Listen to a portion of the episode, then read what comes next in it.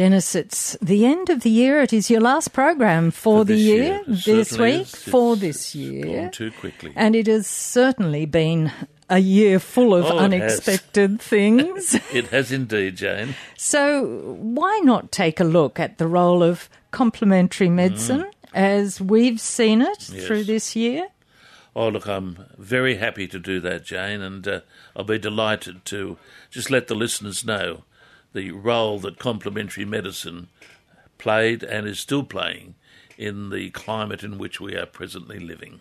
Lindsay has rung in from Fullerton Cove. Lindsay, you've got a question for Dennis about kidney stones. Yeah, yes, I have. Uh, g'day, Dennis. Hello, Lindsay. How are you? Very well, thank you. Good, good. And, um, just before I uh, throw the curly question to you, Yes. uh, I, I, I have to offer a huge thank you to you for introducing me to glucosamine. Oh, yes, Uh, yes, It is unbelievable. yes. Good, good. You've, scroll, you've scrolled me back 20 years, I think. Now, that's a claim. That's great. It's been worthwhile you're listening to 2NUR for that reason. We turn the Uh, years back. yeah, well, that's not an exaggeration. I That's carried lovely. a hip, I carried a hip problem for a long time. and yes. Uh, I heard you talking to a caller uh, some time ago, and Yes. he was uh, very uh, impressed as well. And I thought, well, uh, I'm either faced with a hip replacement uh, uh, or nothing. And then when I heard that story, I thought, well, I'll try glucosamine, and uh, the, the pain is gone. I just I cannot believe it. Oh, that's lovely, Lindsay. That's great. Anyway, I'll- great, great. Uh, I'll move on quickly Yes, to not yes, take up too much of your time. Uh, kidney stones. Uh, Mhm. I, I'm a little concerned about uh, the, the lack of advice that we seem to receive with kidney stones. It's just, uh, you know, I've got a kidney stone, we'll drink some water, and uh, all that that seems to do is assist in passing the kidney stone. And um, a, a, a relation of mine suffers kidney stones quite badly, and uh, his last attack put him in hospital Yes. uh, with his body shutting down through Mm. an infection, and Mhm. uh, I'm I'm p- particularly concerned about uh, the likelihood of um, septicemia and the, the the fact that kidney stones can cause it. Uh, and uh, obviously, my question is. Can you help me? Is there any other advice other than drinking water for kidney stones? Well, the first thing that uh, that I'd ask Lindsay is that you're obviously being monitored by your good GP or a urologist.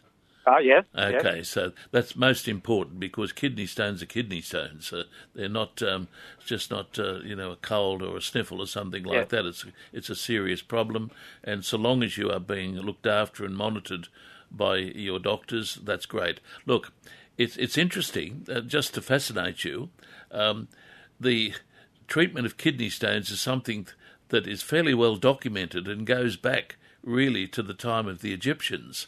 Um, uh, this might sound rather fascinating. Well, it is fascinating, but um, the there seems to be uh, in the time of the of the pharaohs and, and probably to this day a propensity in the, in the Nile Delta for people to develop uh, calculi or, or kidney stones. There's been a lot of theories about why this uh, could be. Has it something to do with uh, too much calcium in the water or something like this? But the reality of it is, um, kidney stones have been something that have been experienced in that culture for many, many thousands of years and goes back to the pharaohs. For the the reason we know this is that in uh, some of the discoveries made uh, when the um, the uh, the uh, the, the uh, pyramids were investigated and uh, the, the bodies of the uh, of the pharaohs were exhumed and their their coffins or whatever they call them were opened. The the people, the archaeologists, suddenly found amongst all the paraphernalia in their tombs and coffins was what looked like li- little seeds, and indeed they were seeds. They were seeds of a herb that is technically and botanically known as Ammi visnaga, A-W-M-I-V-I-S-N-A-G-A. Now, Ammi visnaga, uh, which was used then, is still used today in, in traditional um, Arabic countries to assist in reducing the development of calculi and facilitating their easier passage. Because what we know about this particular herb is, it has a remarkable effect in, uh, how can I call it, helping the smooth musculature of crucial tubular structures of the body uh, to relax and to uh, lessen spasm. And so the this has been proved in, in modern times, and as I've said, Ammi Visnaga, if you were to look at it, is well documented, and the use of it by the ancient Egyptians has been scientifically explained inasmuch that it has what's called smooth muscle relaxant characteristics. So that is one herb that has been used, may still be of use. Um, it's not well known in uh, in English speaking societies, um, but it, it's known and documented and has a good history of helping lessen the development of calculi and where calculi is present and moving to assist its passage. However, um, interestingly, I have been doing a lot of work in recent times on um, what you might call uh, Southeast Asian herbs. And uh, one herb that I've been uh, particularly fascinated in is a herb known as Java kidney tea. And I just that's the way that's the name of the of what we call it Java kidney tea. Uh, in Javanese or perhaps um, Indonesian language, it's known as kumis kucing and well, uh, kumis kucing or Java kidney tea. Um, it is the leading remedy. In fact, you'll be absolutely amazed to see how frequently that herb crops up in remedies that are, are conveyed or supplied by pharmacies in places like Malaysia, uh, Indonesia, those parts of the world. Uh, and I have been using it, interestingly, not so much for kidney stones, but to assist um, kidney conditions where the kidney is, is failing. And I've had some remarkable instances of where this has stabilised uh, deterioration of that condition. Not saying by any means that it's cured it, but it has certainly slowed down the decline in kidney function in crucial patients. This particular herb, which would be reasonably easily obtained, is the primary remedy that is used for hindering or lessening or slowing down the development of calculi, let alone facilitating its passage. Now, you notice there that I said uh, slowing down the development of calculi. That's why it's called Java kidney tea, because it's taken essentially as what we call irrigation therapy. That is, the regular use of Java kidney tea has perhaps the ability to lessen the development of calculi in people that have that propensity. So, to answer your question, I can't guarantee uh, the resolution, and I certainly don't want urologists out there thinking that I'm an amateur urologist. I'm not. I'm just a poor old ignorant herbalist. But I do know that Java kidney tea has potential in helping renal conditions, helping uh, kidney stone development, and helping the passage of calculi. If you were to go down that pathway, you are obliged or you should run it past your medical manager. That you've always heard me say that your doctor is your first port of uh, port of contact, always should be. If there is a basis to uh, what uh, I've said, most GPs, even if they don't sort of understand what's going on, so long as there is no toxicity associated with it, are prepared to let their patients have a go at it. I would suggest you you discuss with your GP or your urologist Java kidney tea Kumis Kucing. Get on the on the uh, net or Google it, and you'll see the potential of that remarkable remedy. Interestingly, I don't want to go on too long with this, but the kidney's a, a fascinating organ.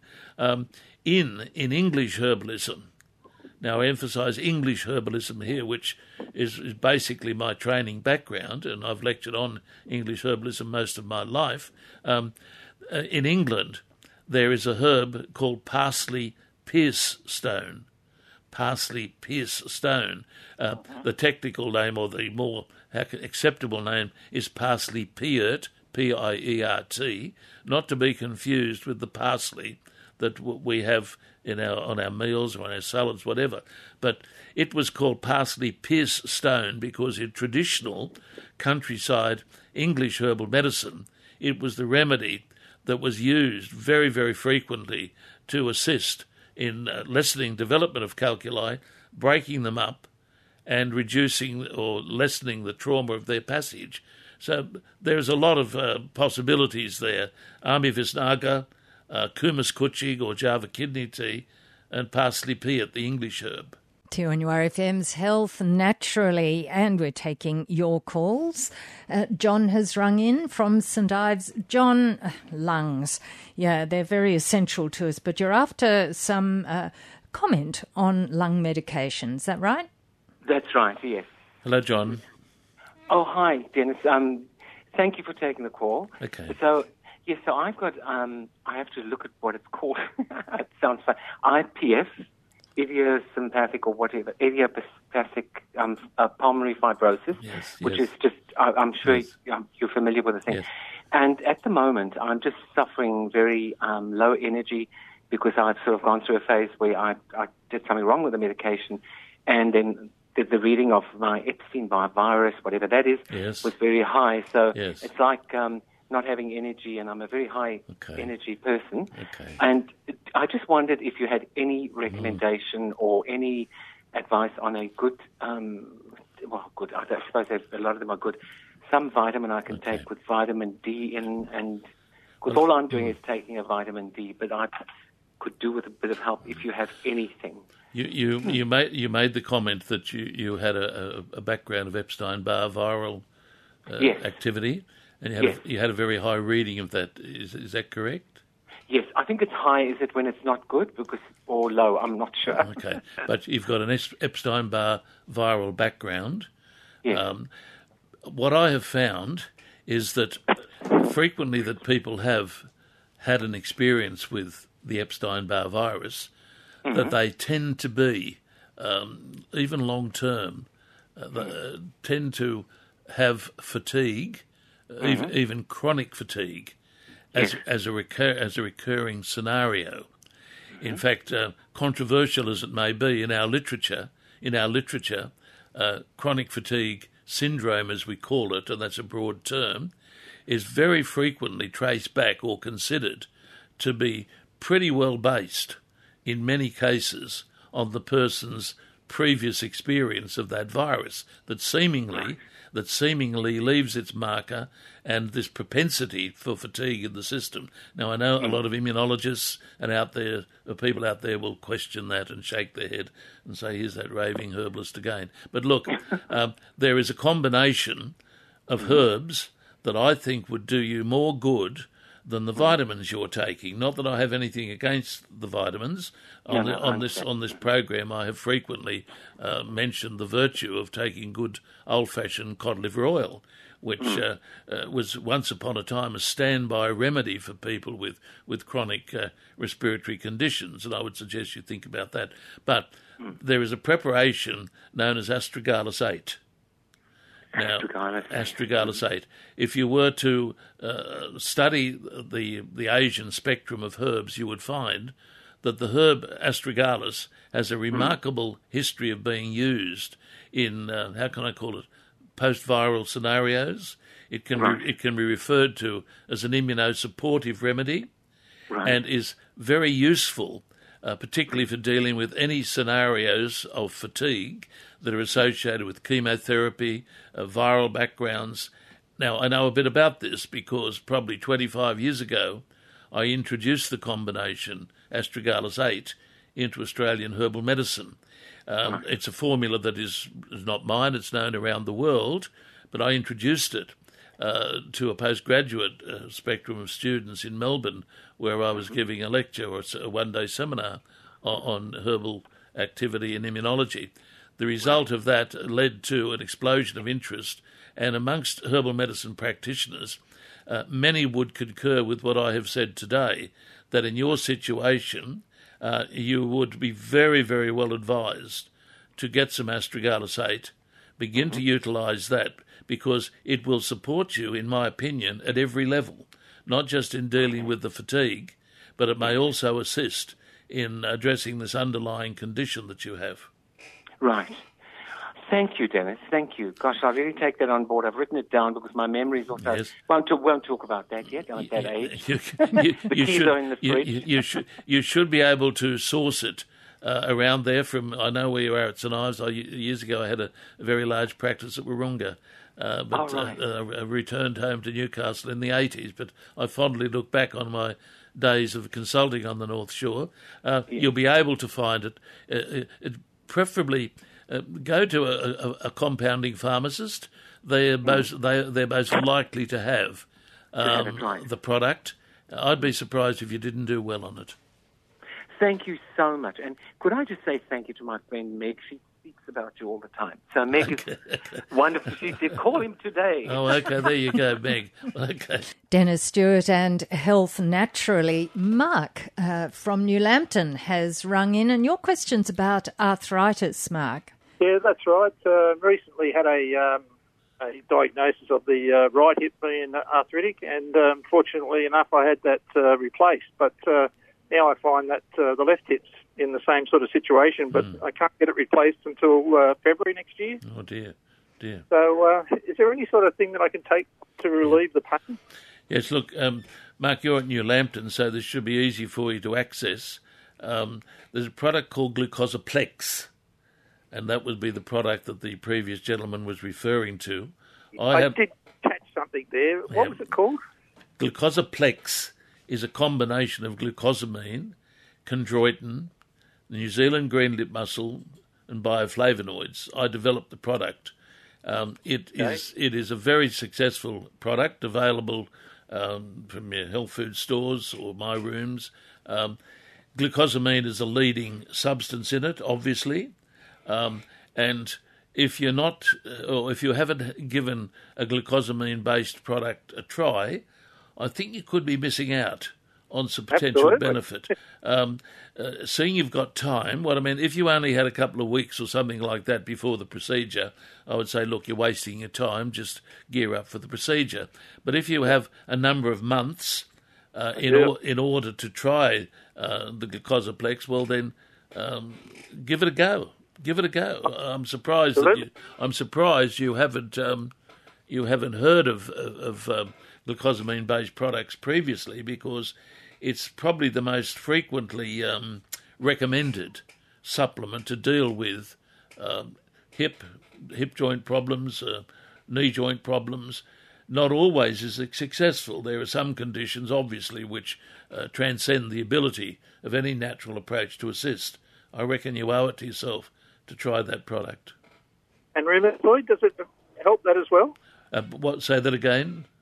And rheumatoid arthritis, does it help with that as well? Uh, not as confident about rheumatoid arthritis. Where you have a degenerative arthritis, such as an osteoarthritis, it's more Yep. appropriate for that. Rheumatoid arthritis, as you know, is, is an autoimmune condition and is, is painful. Um, there are other things that could help, however, with uh, rheumatoid arthritis, a long term management. Now, let me emphasize this a long term management um, with high doses of fish oils has shown some significant um, ability to alleviate the symptoms of rheumatoid arthritis. Now, again, check the literature and you'll find I'm correct. A lot of people who say, Oh, I used the fish oil, uh, but it didn't do any good. I've frequently said on this program some of these supplements which have a medical or medicinal potential will only work where they are facilitated in the correct dosage. Now, if you're using the fish oils, the literature that I refer to talks about it being taken on a daily basis uh, uh, in a dose of between six and nine grams. So um, the uh, glucosamine-based product may give some relief, particularly the glucosaplex, because it's got a few other things with it. But if you have rheumatoid, uh, while you're picking up your glucosamine-based product, get some uh, fish oils. They're, they're they're available almost well in supermarkets even. Give that Yeah. a try. Give it a try. Okay, so that's the 200 milligram or 1,000? Well, uh, uh, you can, get it in capsule form. Um, Yeah. So if you're going to be taking, say, six to nine grams a day, uh, most capsules are a thousand milligrams or one gram. Take Yep. six uh, six of those a day, two three times daily. Yep. Okay, that's not a fish oil. Yeah. Well, no, you, you think it is, but it's it's not really. Well, no, it's, oh, look, there's a consolation here. It's, pro- it's probably better than taking dessert spoon, spoonful doses of cod liver oil. Oh, well, that's true. Ah, this is the modern equivalent, is It's it, Dennis? equivalent, yeah. okay. All the very best with that, Mark, and thanks for your call. Dennis, um, it's been a year. We're getting Hmm. towards the year. It's a good time to have a little reflect about it. Do you think people have used complementary medicine more this year, Hmm. once the pandemic started? Look, I believe I believe that complementary medicine has been accessed this year in a way never experienced before. Now, I've been in the industry a very, very long period of time, and I have seen over my 40 years of history in the industry, in the profession, and also uh, at the retail level, I have seen a gradual um, but sustained interest in complementary medicine um, on the part of the Australian people. It is not just a, a phenomenon uh, that's occurred uh, overnight. It has been gradually growing, hence the acceptance of what we call complementary medicine as part of our society today. Where where would we be? It's an industry. It employs and it works. Those that say, "Oh, complementary medicine, it's it's just uh, all folklore. It's a myth." No, people vote with their feet, and complementary medicine works, and people access it. But this year saw an exponential utilisation of complementary medicine by a population that was confronted by a violent and vicious virus and the uh, Australian population think uh, about what they can do, what they can do, perhaps to give them an edge, to give them a capacity to have better resistance to viral infections, regardless of what they are.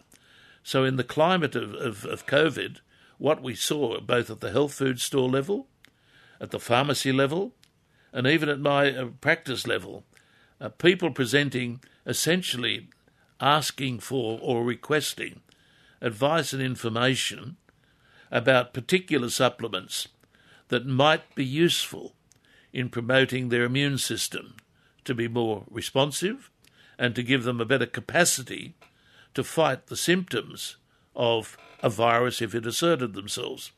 And th- these people were, were not fools. These people asked intelligent questions. They were not looking for a cure, and they None in our industry would dare do that, neither should they.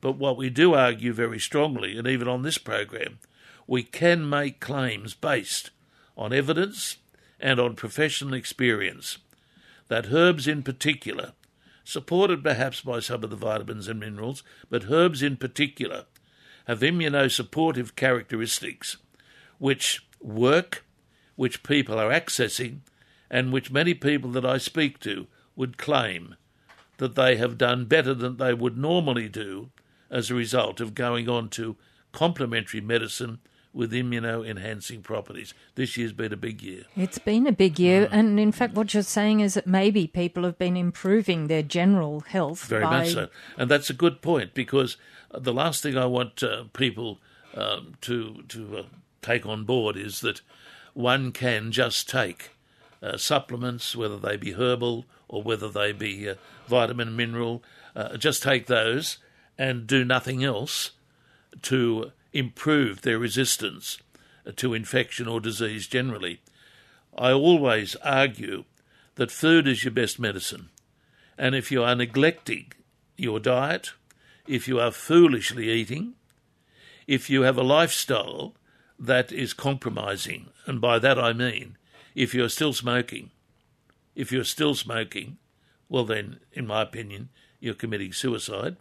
And if you are ingesting alcohol absurdly, now, people on this program know that I drink, and I'm happy to be able to say that. Living in the Hunter Valley, one would expect uh, to be able to have a nice glass of wine, maybe one or two.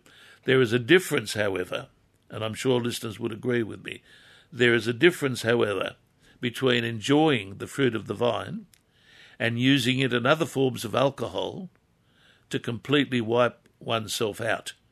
Alcohol is a dangerous substance when it's abused and has a very, very significant deteriorating effect on immunology. So it comes back to this taking supplements. I have people that come in and I ask them, How much do you drink? Oh, I drink a, I drink a fair bit. Uh, I had a, a, patient only recently say, Oh, 15 to 16 schooners on a Saturday with my mates. Well, that's a lot of alcohol. But he said, Oh, he said, I take the herb St. Mary's thistle, which I understand is good for the liver. I said, Well, it's only good to a degree. But people know what I'm saying. Supplements, complementary medicine, fantastic. But for goodness sake, take on board what our uh, uh, medicos are saying, what our dietitians are saying, what our nutritionists are saying. Good health starts with good eating. Good eating also is associated with good lifestyle. And good eating basically means these days be cautious about what you're eating. Try to keep away from as much sugar as you can. Start to get back to home cooking. Get back to growing your own vegetables. That's been a, a resurgence of interest there you go. I've had a bit of a rave yeah. on things we can do useful, though, to, to, improve our our health profile. Yeah, health naturally on 2NUR FM, and we've had a request, Dennis, uh, for you to spell the first name or the name of the first herb that you recommended for kidney stones. Okay. I think it began with A. Uh, you, you're dead right. Ammi, A double M I, Ammi Visnaga, V I S N A G A. Not an easy herb to get, and uh, if you were able to source it, your doctor would probably have to script it because in recent times it has been scheduled and given what's called an S4 rating, which means once upon a time persons such as myself could use it and dispense it, but these days a doctor would have to script it. A compounding pharmacist could supply it if he had it. Ammi Visnaga, commonly known also as uh, Khella, K H E L L A, uh, the old Egyptian remedy still used by some uh, in that society or, or background. Ammi, A-W-M-I, Visnaga. Google it, look at it. If you want to source it, uh, you'd have to do it by way of a script from your GP via a compounding pharmacist. And thanks for the interest. Uh, Peter's rung in from Singleton. Hello, Peter. Uh, now, you've got something to ask Dennis about prostate. Oh, Dennis. Hello, Peter. I heard you speak. I've spoken to you before. You're a lovely. Uh, look, don't get me wrong. I think old people are national treasures, and they we should look after them. But you sound like a real national treasure. I think you're right, Peter. I don't know about that, but I'm old. no, no, no, no, I'm 63. Don't get me wrong. I'm starting to catch up to you. Oh well, you got um, a long, you got a long, long way to go, my dear friend. well, I'm, I'm, working on it. Good on you. Good on you. I heard you speak about taking a herb mm. for prostate maintenance. Yes. Okay. Well, I take. Uh, you, said you were taking. Yeah, I do indeed. Um, the the major herb that people in our profession recommend, and people like myself take um, regularly, is the uh, American herb known as saw palmetto, S A W P A L. Saw palmetto. S A W saw palmetto, P A L M E T T O. Now the reason it is called that is the it is a palm, obviously pal, palmetto is is the is botanical for for uh, for palm, but saw palmetto the shape the shape of the leaves of this palm are sawtoothed. Now I know that because even though this is an American herb, I have one of them growing on my property in the Hunter. Uh, doesn't grow well, but it still survives. It's been there for many years. So saw palmetto, readily available, by the way.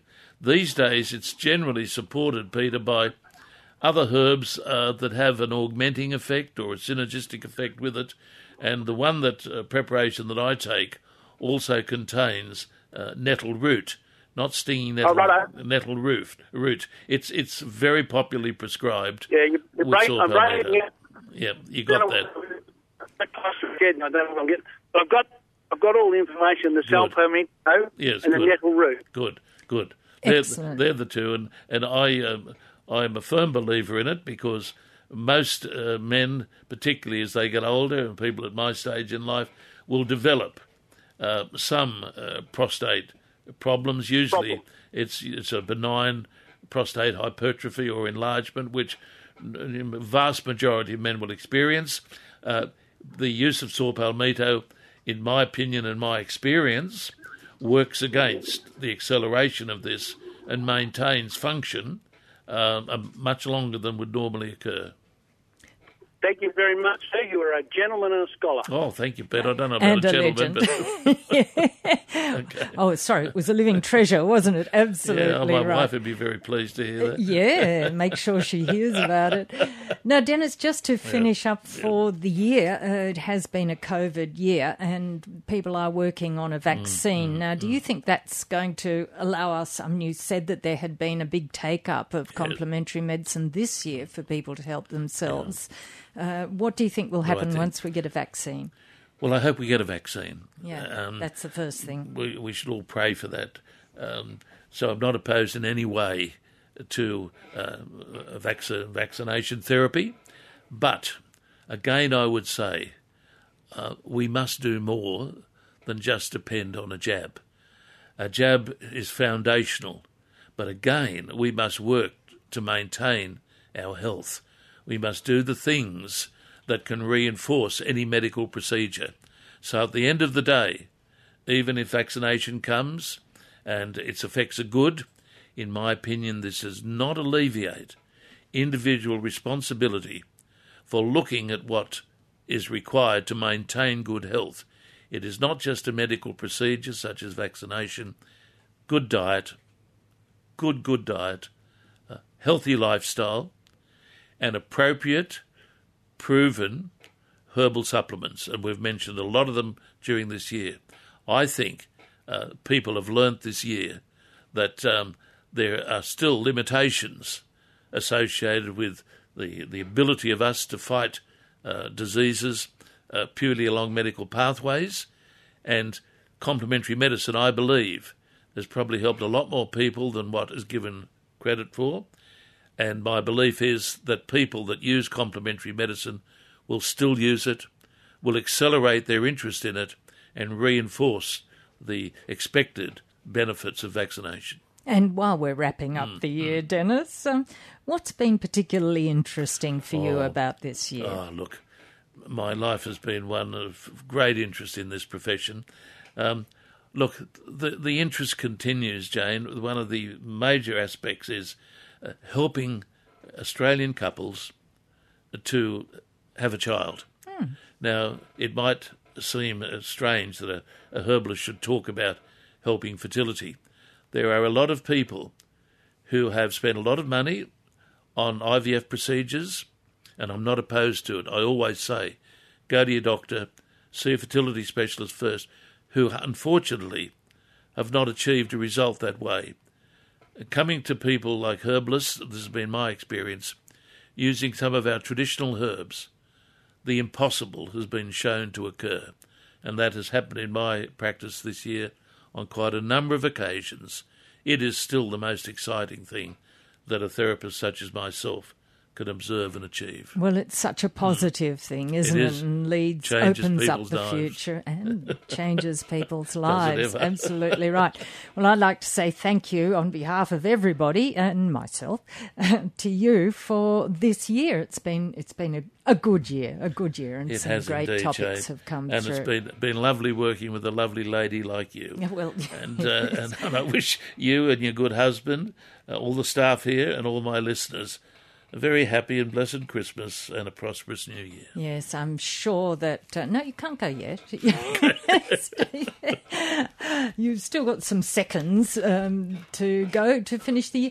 It's it's been good, and we'll have to. We're just thankful that there Yeah, well, aren't look, fires uh, this year, and we don't have all true. that air pollution to and, cope and with. And I'm I'm already working on some very interesting topics that I will take up when I when I come back early in the new year.